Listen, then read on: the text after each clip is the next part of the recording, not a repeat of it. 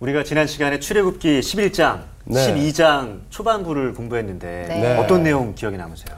어, 일단 하나님께서 바로 이렇게 열 번째 재앙을 내리지 않으시고 저에게 네. 돌이킬 수 있는 시간을 주신다. 네, 이게 기억이 납니다. 네. 그 나흘의 시간이 우리의 죄와 고통을 돌아보는 거울이었다. 음, 맞아, 양이랑 염소. 네. 맞아요. 네.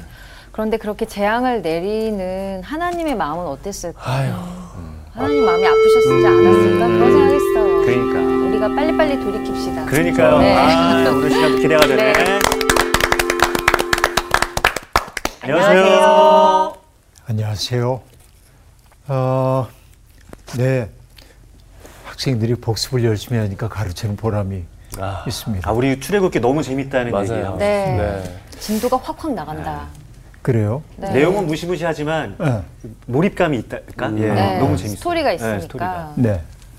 어, 나중에 이제 성막 건설하는 얘기 나오면 그런 소리 안 나오거든요. 맞습니다. 마의 구간. 아유, 아. 네. 네. 마의 구간도 있거든요. 네. 에, 그것도 어떻게 이해해야 하는지 이제 고민이긴 한데 아무튼 뭐 성경 우리가 취사해서 가는 게 아니고 어쨌든 뚫고 가야 되죠. 예. 네. 어, 편하게 갈 수 있는 부분도 있지만은 아주 고심해서 가야 할 부분도 있고 예, 그렇게 이제 우리가 공부해 나가는 거니까 금방 여러분들이 이제 복습을 훌륭하게 해주셨고 마침내 우리가 당도한 게 어, 참혹하지만 열 번째 재앙 이야기에 마침내 당도하게 되었습니다.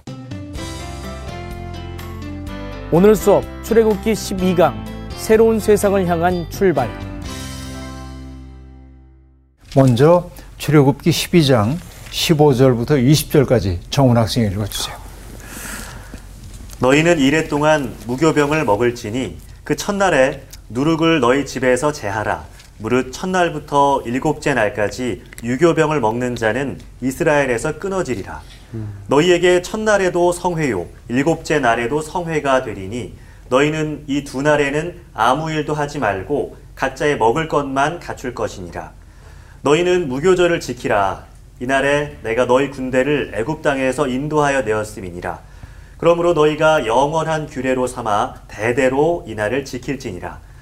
첫째 달 그 달 열 나흔 날 저녁부터 21일 저녁까지 너희는 무교병을 먹을 것이요 이래 동안은 누룩이 너희 집에서 발견되지 아니하도록 하라. 무릇 유교병을 먹는 자는 타국인이든지 본국에서 난 자든지 막론하고 이스라엘 회중에서 끊어지리니 너희는 아무 유교 물이든지 먹지 말고 너희 모든 유하는 곳에서 무교병을 먹을지니라. 네, 오늘 무교절에 대한 이야기가 등장하고 있는데 지난 시간에도 얘기했지만 무교절이라는 게 뭐였죠? 누룩을 넣지 않은 빵. 아, 누룩을 먹지 않은 빵을 먹는 그런 때였습니다. 아, 6월절하고 바로 이어져 있음을 우리가 알 수 있죠. 예. 네. 기억나시죠? 6월절이 6월에 있는 절기가 아니라 네, 너무 확실히. 알았습니다. 이제 패스오버. 확실하게 알게 네. 되었죠. 그게 6월절 그리고 바로 이어지는 게 무교절로 어, 연결됨을 우리가 알 수 있습니다. 이스라엘의 3대 순례 명절이라고 하는 명절이 있죠. 그게 언제 언제 뭐 어떤 것이죠? 봄에 있는 것은 금방 얘기한 대로 유월절. 6월절이라고 하는 게 있고 그다음에 무교절, 칠칠절 혹은 칠칠절? 칠절, 칠칠절 뭐 오순절이라고 나중에 얘기하기도 하고요. 그죠? 이렇게 이때가 있고 또 초막절, 초막절. 초막절. 아. 장막절이라고도 하고 수장절이라고도 하고 다양한 이름으로 불리기도 합니다만은 이 세 가지가 이제 순례의 명절이죠. 그러니까 이스라엘의 역사 경험이 이 속에 다 담겨 있습니다. 이것은 뭐냐면 출애굽 예. 네. 사건을 상기시키고 있고 이 오순절 칠칠절 때는 어떤 거를 지금 하고 있는 거냐면 이스라엘 사람들이 신의 산에서 하나님과 언약을 맺은 신의 산 언약을 신의 산 아니야. 기억하고 초막절이라는 게 광야 생활을 강야생. 예? 광야 생활을 회상하는 거죠. 네. 네. 그러니까 이 이스라엘의 삼대 명절이라고 하는 게 이스라엘의 역사적 경험하고 밀접한 관계가 있죠. 예. 그런데 또한 이것은 뭐냐면 농사를 지는 사람들에게 보면은 6월절 때는 새로운 싹이 나오는 때이기 때문에 농사력의 시작입니다.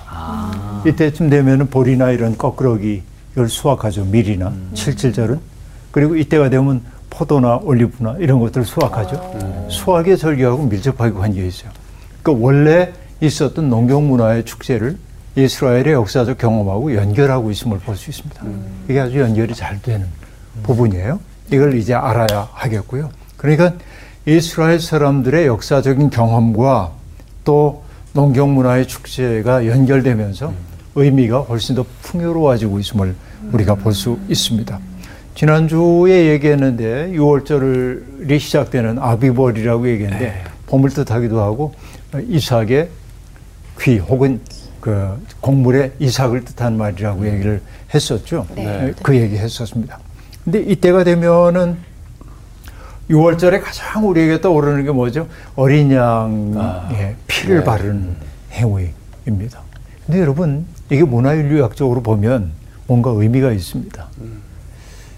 왜냐하면 붉은색이 뭐라고 생각했냐면 벽사, 사악한 것들을 막는 역할을 한다고 해서 동지 팥죽 먹죠. 네. 아. 네. 그렇죠. 예. 네. 그러니까 이게 뭔가 이제 악한 것이 우리에게 들어오지 못하도록 하기 위해서 붉은 것 먹고 그러거든요. 이게 이제 문화권 속에서 전통이라고도 볼 수 있는데 이스라엘에도 그런 흔적이 있는 것으로 보입니다.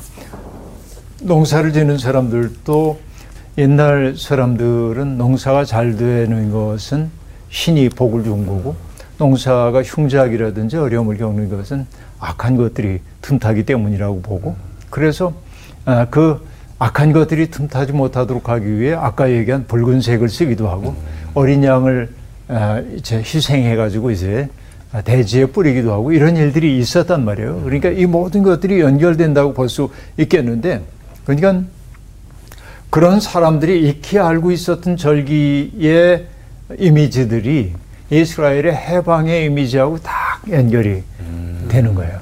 그때 하나님이 그 문설주와 상인방에 어린 양의 피가 발라져 있는 집을 넘어 섰다라고 해서 역사적 기억을 다시 떠올리게 하는 것이란 말이죠. 이게 이제 매우 중요합니다.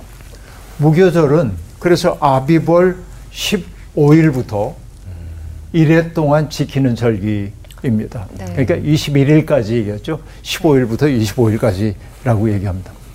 그 첫 번째 날 해야 하는 일이 있습니다. 예. 뭘까요? 첫 번째 날 하는 거. 누룩을 제하라. 그렇죠. 누룩을 제거하는 일입니다. 오. 누룩을 왜냐하면 누룩을 넣은 빵을 먹으면 안 되잖아요. 예. 이게 무교절이잖아요. 그래서 여러분 요즘도 유대인들은요 무교절 때가 되면은 집안에 누룩 누룩이 있는지를 찾는 이 일을 하는데 그냥 주부가 우리 누룩 있던 거 이거 갖다 치워야 돼 예. 이렇게 안 하고 온 집안 식구들이 찾아요. 어. 애들도 묵은 누룩을 찾아라. 아, 곳곳에 누룩이 숨어 있기도 하고 막. 뭐 그럴 수도 있겠고 음. 이게 뭐냐면 행동을 통해 배우는 거예요. 음. 의례의 의미를 아이들 때부터 음. 어릴 때부터 오늘 우리들이 마치 그 부활절 달걀 에그 헌트 하는 예. 것처럼 네. 아이들이 누룩을 아. 찾아서 그걸 찾아서 엄마 찾았어요 아. 뭐 이렇게 해가면서 그 절기를 몸과 마음 속에 새기는 행위라고 볼수 있습니다. 아. 이게 굉장히 큰 교육적인 효과가 네. 어, 그러네요. 있는 것으로 예. 보여져요.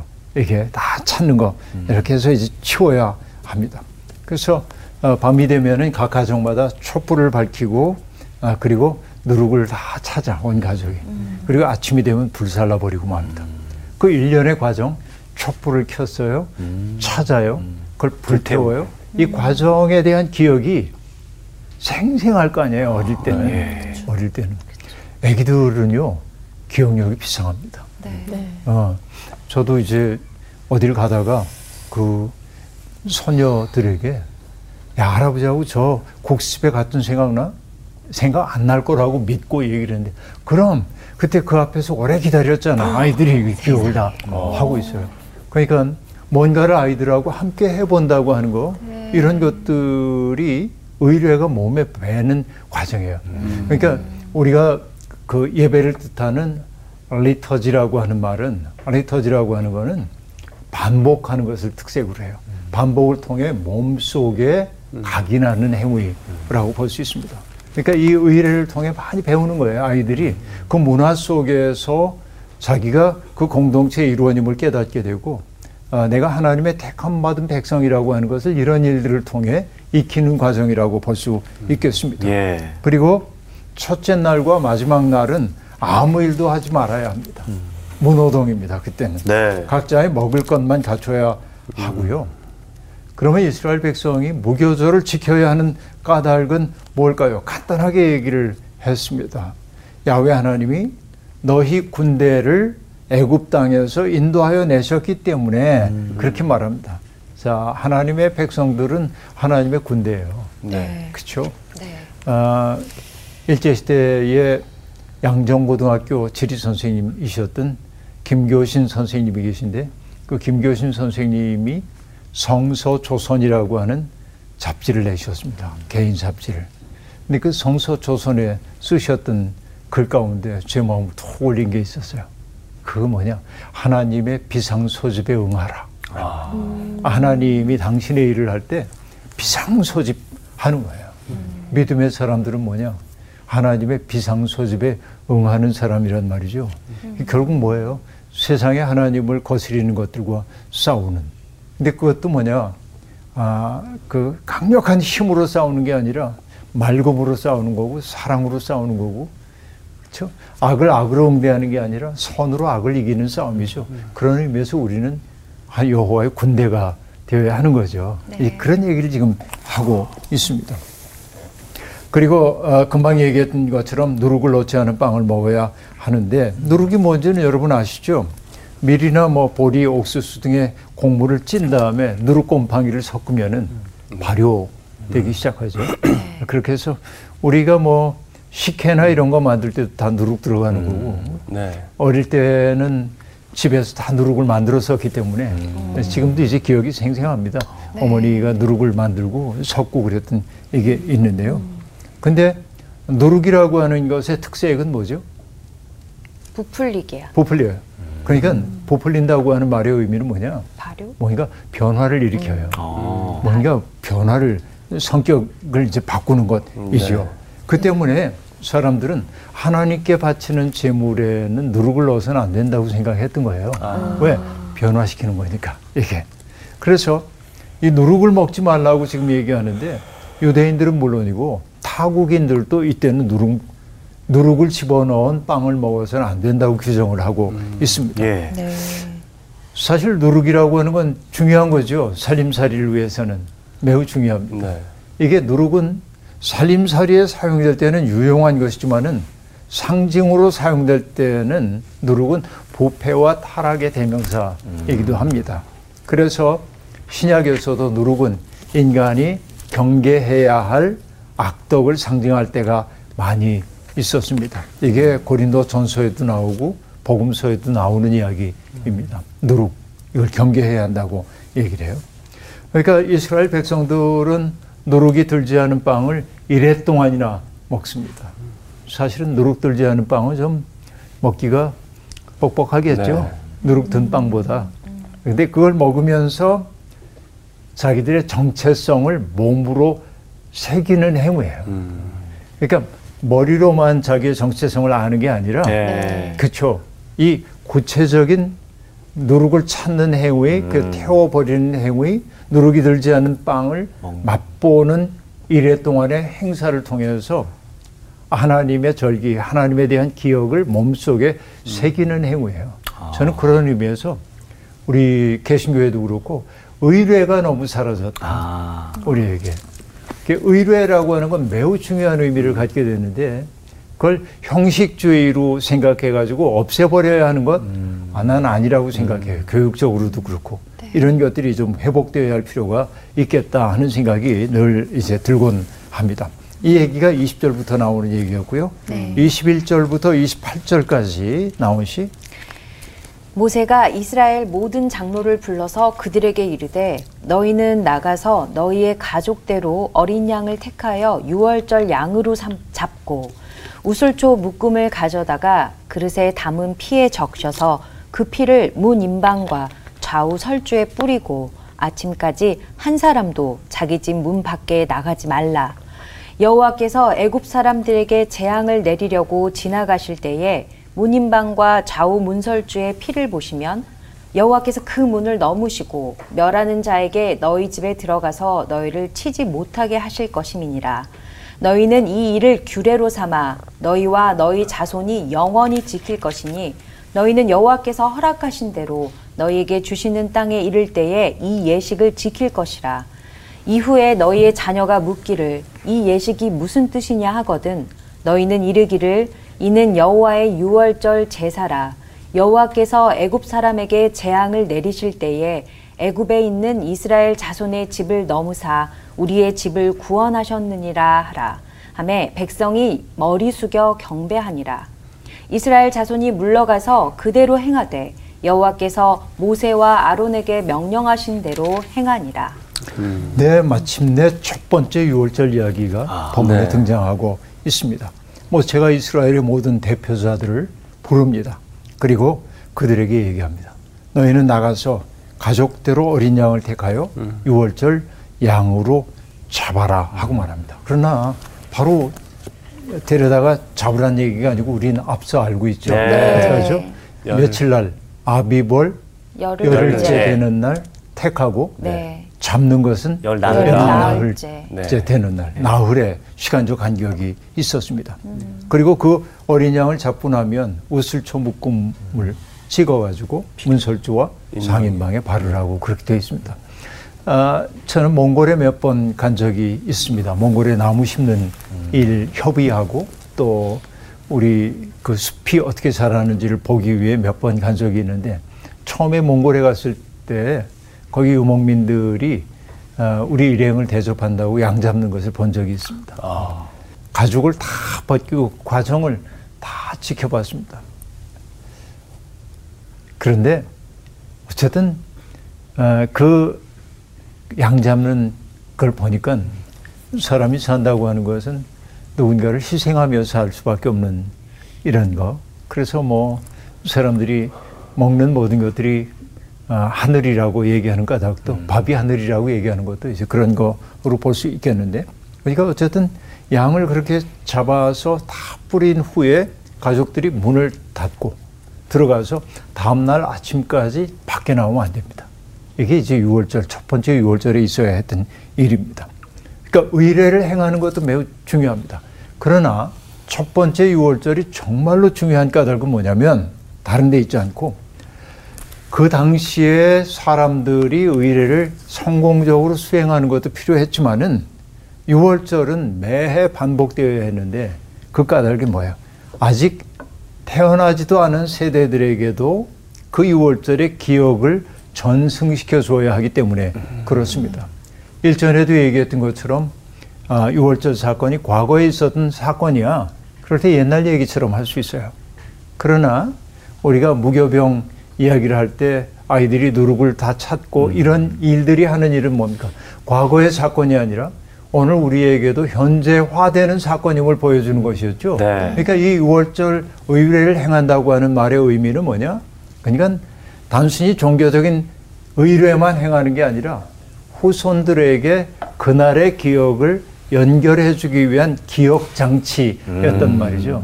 요즘으로 얘기하면 기억 보조 장치. 컴퓨터에도 그런 거 있잖아요. 예. 그런 거. 그런 거라고 얘기할 수 있겠습니다. 그러니까 여호와께서 허락하시는 대로 너희에게 주시는 땅에 이를 때 이 예식을 지킬 것이라라고 얘기하면서 여러분 이 6월절에 대한 이야기를 가르쳐야 하는 사람이 제사장이나 예언자가 아닙니다. 누가 가르치는 거예요? 각 가정의 가장들이 가르치는 거입니다. 그래서 유대교의 위대한 점 가운데 하나는 뭐냐? 교육을 중요하게 여겼는데 그 교육의 가장 중요한 주체가 라파이나 라바이나 제사장이 아니라 부모였다는 거예요. 이게 중요해요. 그러니까 이게 교육 공동체라고 얘기할 수 있겠습니다. 그러니까 하나님의 구원 사역에 대한 기억을 전승할 책임이 누구에게 있냐? 부모. 부모에게 있었다는 거죠. 여러분 나중에 우리가 아, 볼 기회가 있을지 모르겠습니다만은 어, 모세가 어, 이제 그 느보산 비스가 봉우리에 올라가서 후손들이 살게 될 땅을 다 바라보지만은 그는 들어갈 수가 없잖아요. 예. 그래서 모세의 뒤를 이어가지고 여호수아가 네. 그 출애굽의 대업을 이어야 하죠. 두려워합니다. 두려워하지 마, 떨지 마. 내가 너와 함께 할 거야. 내가 너를 버리지 않을 거야. 너를 떠나지 않을 거야. 약속해 주죠. 그래서 여호수아는 두렵고 떨림으로 그 일을 수행합니다. 그리고 우리가 알죠. 요단강을 건너잖아요. 예. 제사장들을 앞세워가지고 건널 때 그들이 뭐 합니까? 강에서부터 지파별로 돌 하나씩을 가지고 와서 길갈에 12개의 무더기를 쌓아둬요. 네. 그 12개의 돌 무더기는 12지파 동맹의 공고한 결속을 뜻하는 상징물이기도 하지만은 동시에 뭐냐? 이걸 세운 까닭을 후세들이 이곳에 와서 이게 뭡니까? 라고 물어보거든. 그때 있었던 사건을 알려주려는 거예요. 기억의 전승 매체인 거예요. 네. 이게 굉장히 중요해요. 아. 시청각 교육이죠, 이게. 네. 그러니까 똑같은 거입니다. 그래서 부모가 바로 그런 책임을 지고 있는 것입니다. 그래서 여러분, 6월절 날이 되면 어린 아들이, 제일 어린 아들- 아들이 아버지에게 묻도록 되어 있어요. 아, 아버지, 오늘 저녁이 다른 날 저녁과 다른 것은 무엇입니까?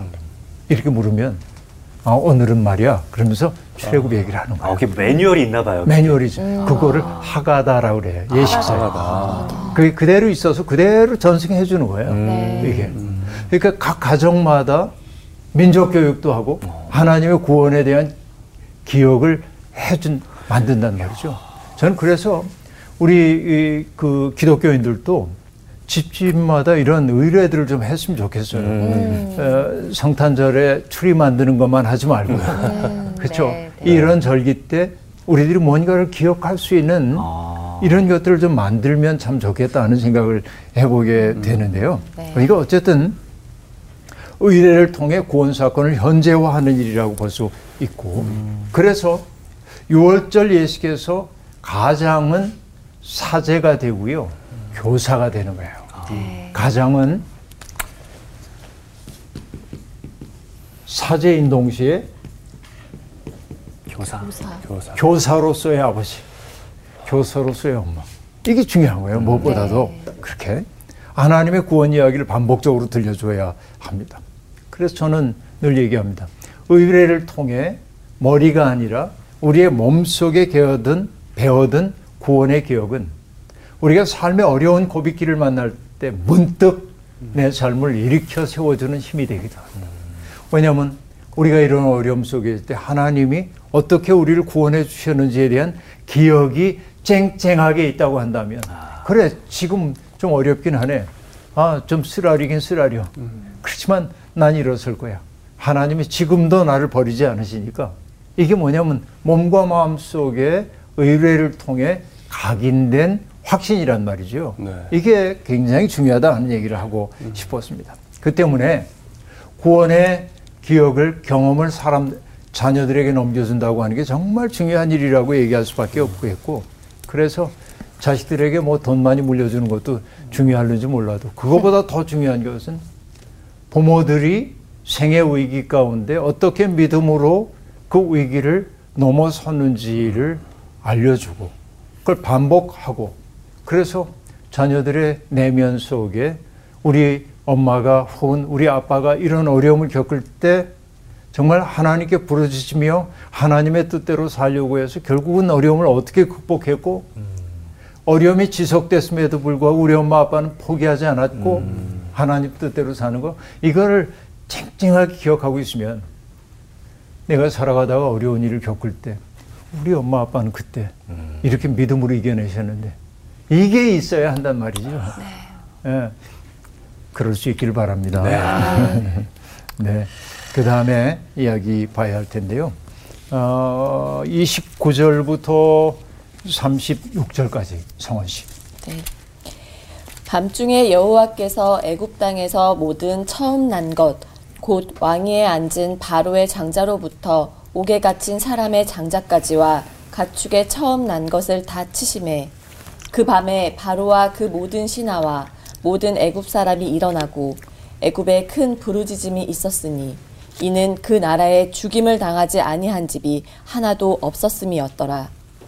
밤에 바로가 모세와 아론을 불러서 이르되 너희와 이스라엘 자손은 일어나 내 백성 가운데에서 떠나 너희의 말대로 가서 여호와를 섬기며 너희가 말한 대로 너희 양과 너희 소도 몰아가고 나를 위하여 축복하라 하며 애굽 사람들은 말하기를 우리가 다 죽은 자가 되도다 하고 그 백성을 재촉하여 그 땅에서 속히 내보내려 하므로 그 백성이 발교되지 못한 반죽 담은 그릇을 옷에 싸서 어깨에 매니라.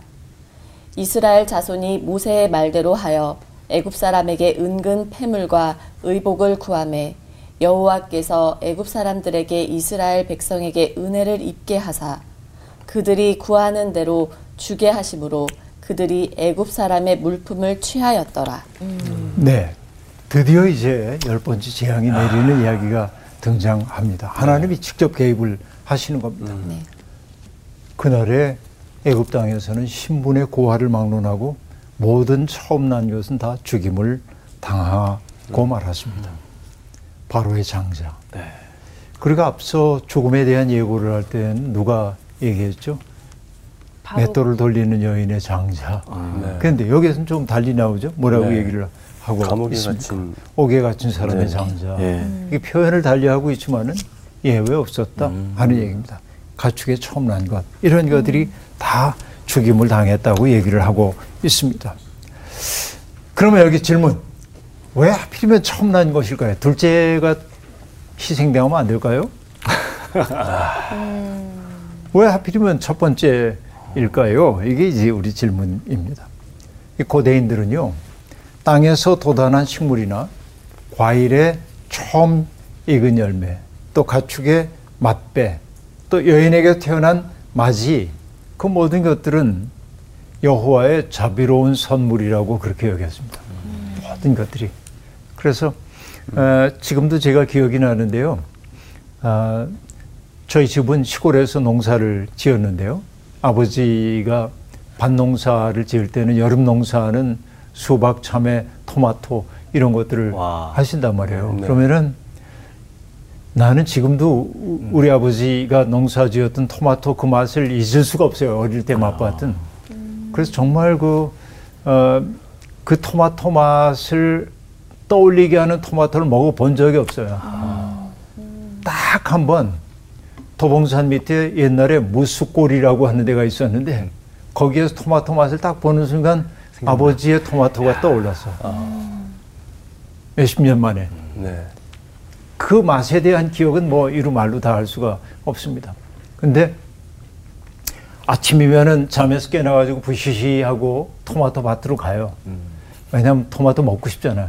어제 봐뒀거든요. 빨간 거. 이거. 그 가다 보면 뭐 지금도 그 느낌이 딱 있는데 어, 그 거미가 거미줄을 이렇게 쳐놓고 네. 그래서 가다 보면 거미줄 쳐 얼굴에 닿고 그럼 이렇게 뛰고 가서 딱 보는데 그 토마토가 없어졌어. 어? 아이고. 누구야? 누구야? 누구야? 누구야 가면 누가 나중에 알고 보니까 우리 어머니가 새벽 기도 가시면서 그걸 따가지고 가방에다 넣고 아. 목사님 갖다 드리고 어머니에게는 이 식물의 처음 익은 열매는 네. 목사님께 됩니다. 아. 그 마음이었던 거죠. 그땐 너무 화가 났어요.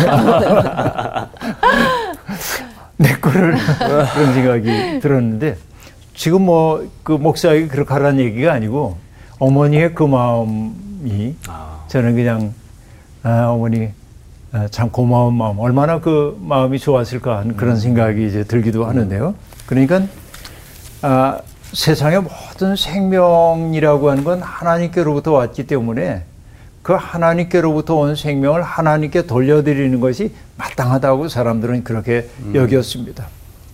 그러면 그 맞배 혹은 맞이의 죽음이라고 하는 것은 뭘 뜻하죠?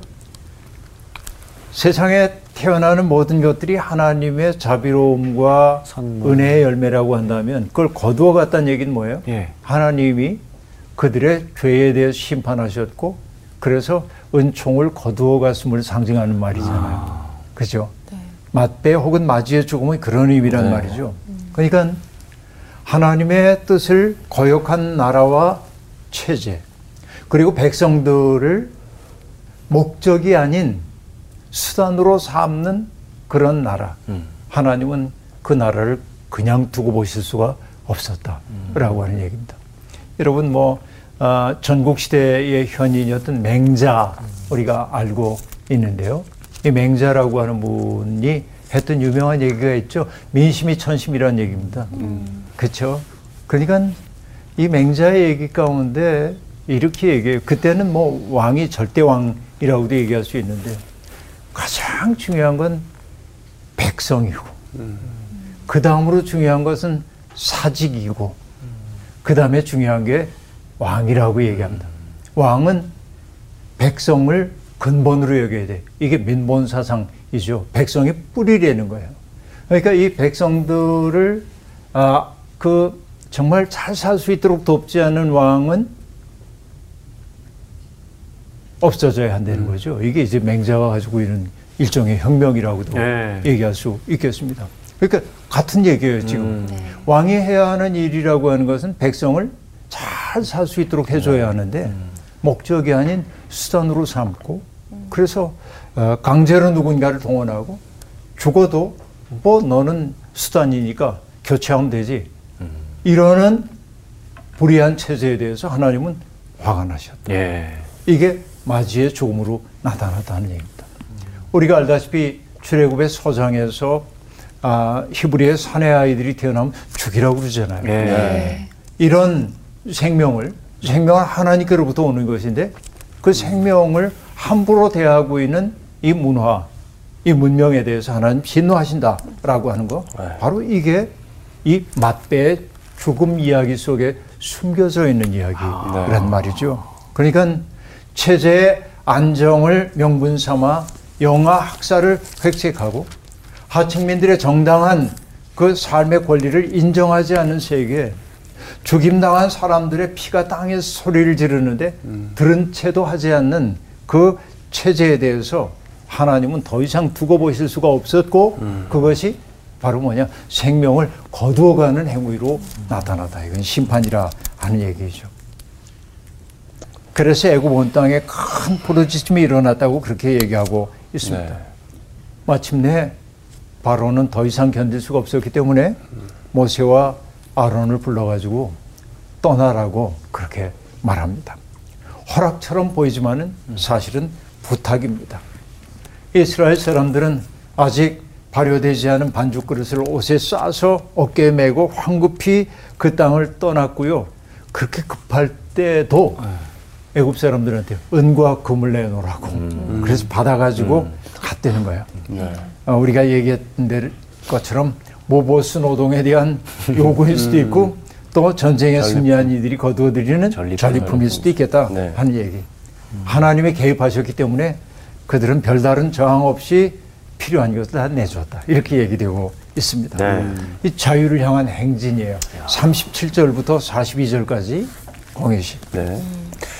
이스라엘 자손이 라암셋을 떠나서 숫곳에 이르니 유아 외에 보행하는 장정이 60만 가량이요 수많은 잡족과 양과 소와 심이 많은 가축이 그들과 함께 하였으며 그들이 애굽으로부터 가지고 나온 발교되지 못한 반죽으로 무교병을 구웠으니 이는 그들이 애굽에서 쫓겨남으로 지체할 수 없었음이며 아무 양식도 준비하지 못하였음이었더라.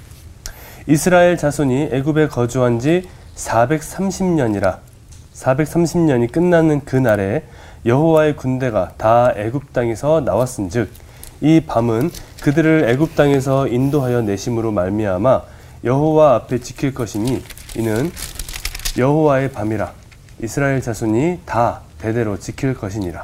네, 이스라엘 자손이 마침내 430년 만에 라암셋을 떠나서 숫곳에 이르게 되었습니다. 네. 출애굽 공동체입니다. 그런데 유아를 제외하고 보행하는 장정이 60만 60만. 명이었다. 네. 상상이 됩니까? 60만 명. 음, 요즘 그 우리 그 상암동에 있는 아. 그 축구 경기장이 몇만 명 들어가는지 모르겠는데 예, 예. 60만 명이 어마어마하거든요. 맞아요. 근데 이 숫자는 아무래도 과장된 숫자 처럼 보입니다. 왜냐하면 아이를 포함한 아이를 제외하고 이렇게 된다고 얘기하니까 예. 그래서 어떤 이들은 아, 다윗 솔로몬 시대의 대략적인 인구를 반영한 것으로 보기도 합니다. 그 다윗 솔로몬 시대가 그 정도였을 거라는 거예요. 이스라엘이. 그런데 어쨌든 이 60만 명이라고 하는 이야기는 어떤 의미냐면 억압을 받았지만은 위축되지 않고 그들은 끈질기게 살아남았다는 걸 보여줘요. 생육하고 번성하라. 라는 그 이야기를 그들이 어떻게 구현해냈는지 어려움이 많았지만은 끝끝내 그들은 마치 김수영의 시처럼 바람이 불면 풀은 바람보다 먼저 높지만은 바람이 잦아들면 바람보다 먼저 일어서는 풀처럼 그들은 넘어지지 않고 끝끝내 살아남았다. 이런 얘기를 하고 있는 것이고요. 어쨌든 수많은 잡족과 양과 소와 심이 많은 가축이 그들과 함께했다. 여기 잡족이라는 얘기가 등장합니다. 예. 잡이란 네, 말을 제가 좋아하지는 않는데 잡족이라고 얘기하는데 그들은 왜 잡족이라고 하냐면 이스라엘은 모세와 아론을 비롯한 이스라엘 백성들은 해방을 위한 여정에서 함께 공동체였잖아요. 예. 네. 그 일에 동참하지 않았던 이들, 아, 애굽 땅에서 아, 짓눌리고 있었던 이들, 그들도 출애굽 공동체 속에 우리도 함께 갈래요 하고 따라왔다는 거예요. 그러면 여느 사람들 같으면 너희들은 함께 투쟁하지 않았잖아 제어할 것 같은데 아니요 그들까지 다 같이 가자 아. 새로운 세상을 당신들도 겪었던 고통을 우리가 한다. 그 고통의 연대를 통해서 새로운 세상 만드는 꿈에 동참시키고 있음을 알 수 있습니다. 그리고 애굽 땅에서 마침내 430년이 끝나는 날 여호와의 군대가 애굽 땅에서 다 나옵니다. 그리고 43절부터 나오는 얘기는 식사에 참여할 수 있는 사람들의 범위 6월절 식사 네. 다 얘기하고 있습니다. 이방 사람은 먹을 수 없다. 왜냐하면 이게 정체성과 관련되기 때문에 네. 그렇습니다. 이제는 유대인으로서의 정체성, 출애굽 공동체의 정체성 때문에 그렇습니다. 돈으로 산 종이 있다고 한다면은 할례를 받은 후에 정체성을 그들이 규정한 다음에 먹을 수 있다 이렇게 얘기하고 있고 그리고 거류인과 타군 타국의 품꾼은 먹지 못한다. 이들도 할례를 받은 후에는 먹을 수 있다 그렇게 얘기합니다. 할례라고 하는 것은 외적 어떤 그 표징을 나타내는 것이지만은 내가 언약 안에 살아가겠습니다라고 하는 일종의 약속이기 때문에 그 약속을 한다고 한다면은 그들도 유대교의 세계 속에 받아들이고 네. 6월절 음식을 먹는 일에 제외하지 않는다 라고 얘기를 하고 있고요. 이 6월절 규례를 통해서 고기를 집 밖으로 내지도 말고 뼈도 꺾지 말아야 한다고 얘기를 하고 있습니다. 그리고 이 12장의 마지막에 이렇게 얘기합니다. 50절에 보니까 온 이스라엘 자손이 이와 같이 행하되 여호와께서 모세와 아론에게 명령하신 대로 행하였으며 이게 참 중요해요. 이스라엘 온 백성들이 여호와의 명령을 행하기 시작했어요. 이제는 준행하기 시작한 거예요. 이게 이제 중요하고요. 앞으로 우리는 계속 보게 될 겁니다. 여호와께서 지시하신 대로 명하신 대로 했다는 얘기가 반복하여 나타나게 됩니다. 아, 이렇게 아, 하나님의 명령을 질서정연하게 수행할 수 있는 사람이었기 때문에 그들은 이제 여호와께서 그들을 무리대로 애굽 땅에서 인도해 냈다라고 얘기합니다. 봐, 이제 바로 출애굽의 여정이 시작되는 거예요. 네. 어마어마한 여정이 시작되고 있는데요. 자유에 이르기까지 그냥 한 일주일만 고생하면은 딱 가나안 땅에 당도하면 얼마나 좋겠어요. 그렇죠. 그러나 아, 지난 주에도 얘기했지만은 옛 세계가 무너지고 새로운 세계가 열릴 때까지는 굉장히 많은 혼돈과 어려움이 다가오도록 되어 있습니다. 그래서 자유의 여정을 향해 나아가고 있는 사람은 그게 긴 여정임을 알아차리지 않으면 안 됩니다. 마치 남아프리카 공화국의 최초의 흑인 대통령이었던 넬슨 만델라가 얘기했던 것처럼 자유로 가는 먼 길이란 말이에요. 이것은 네. 이것이 이스라엘의 광야 생활로 나타나게 되는데 마침내 430년 만에 애굽 땅을 벗어나게 된 그들이 겪는 일이 무엇일까요? 이 질문을 앞에 두고 오늘 강의 마치겠습니다. 고맙습니다. 감사합니다. 감사합니다. 아, 이 열 번의 재앙 동안에 돌이킬 수 있는 시간이 너무 많았는데, 아, 이게 너무 안타까워요. 그 꼭 장자의 죽음을까지 가서 이렇게 어, 그게 좀 안타까웠고 그 와중에 바로는 바로의 장자도 죽었을 텐데 그런뭐 마음보다 이런 게 잘 안 나와 있어서 그 마음은 또 어땠을까? 네, 그게 좀 궁금했네요. 네. 저도 어떤 그 뭐 누룩을 찾고 그걸 이제 불태우고 이런 또 의뢰들이 있었잖아요. 네. 그걸 이제 아이들이 물어보면 또 가족이 같이 했고 부부가 아니 그 부모가. 부모가, 네, 그 집에서 교사 역할을 하고 제사장 역할을 해야 한다 이 말씀 듣고 저는 약간 좀 찔렸는데 아이들이 이제 뭐 책 읽어달라고 그러면 제가 귀찮아가지고 안 읽어줬는데 성경 동화 이런 거 더 크기 전에 네. 제가 할 수 있을 때 아이들이 제 말 들을 때 좀 많이 읽어줘야겠다 이런 생각 좀 들었어요. 네, 어, 아나운서 아빠가 읽었으면 얼마나 아유, 좋겠어요. 그럼요, 또박또박 잘 어, 들을 거예요. 6월절은 이런 거란다, 막 이러면서. 이제 우리가 배웠으니까 맞아요. 좀 가르칠 수 있을 것 같아요. 네. 아, 6월절에 대해서 네, 그래요. 누룩을 찾아봐야겠다. 아 누룩 찾아서 또 태워야. 돼. 다 태워버리죠. 그러니까 우리 삶 속에 있는 누룩도 태워버리시죠. 네. 좋습니다. 네. 아 다음 시간 기대하면서 누룩 태우러 가요? 아, 가시죠.